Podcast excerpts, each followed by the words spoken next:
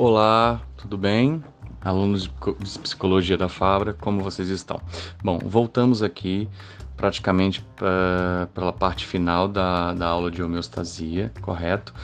E vamos agora elucidar, uh, começar a elucidar as variáveis na qual chamamos de variáveis flexíveis nessa aula próxima, né? Na aula que se segue, perfeito?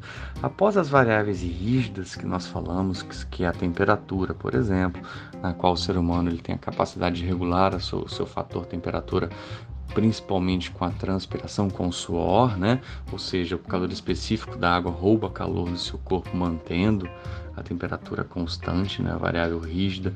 O pH sanguíneo, que é o potencial hidrogeniônico, perfeito?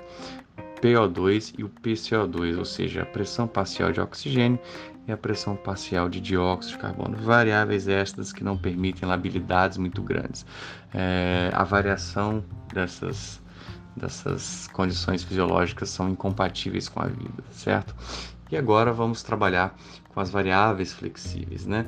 E na verdade vamos começar com a glicemia, na qual na, na aula online vamos falar da mesma, a, a começar pela glicemia, entender um pouco o que, que significa diabetes tipo 1, o que, que significa diabetes tipo 2, ou seja, perceber, percebermos hoje que uh, o simples fato da, dessa aula de homeostasia, nós tratarmos essa variável flexível que é a glicemia, a concentração de glicose na corrente sanguínea, alterada e alterada para níveis maiores, né, visto que a mesma, embora seja chamada de flexível, nós não podemos mantê-la em labilidade, em variação durante muito tempo, porque isso pode trazer algumas doenças.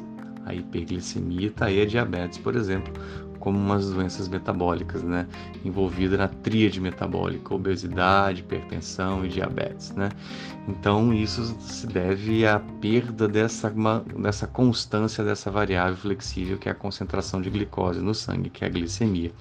Daí falaremos é, de hormônios importantíssimos que têm atuação na homeostase dessa variável flexível que é a glicemia tanto a insulina quanto o glucagon, por exemplo. A insulina é um hormônio anabólico, né, que tem a função de carrear, levar a glicose para dentro da célula, e o glucagon de retirar, ou seja, hormônios antagônicos que funcionam no metabolismo da glicose, perfeito? Então hoje nós vamos falar disso, da, da, da variável flexível glicemia e também da frequência cardíaca e pressão arterial, perfeito?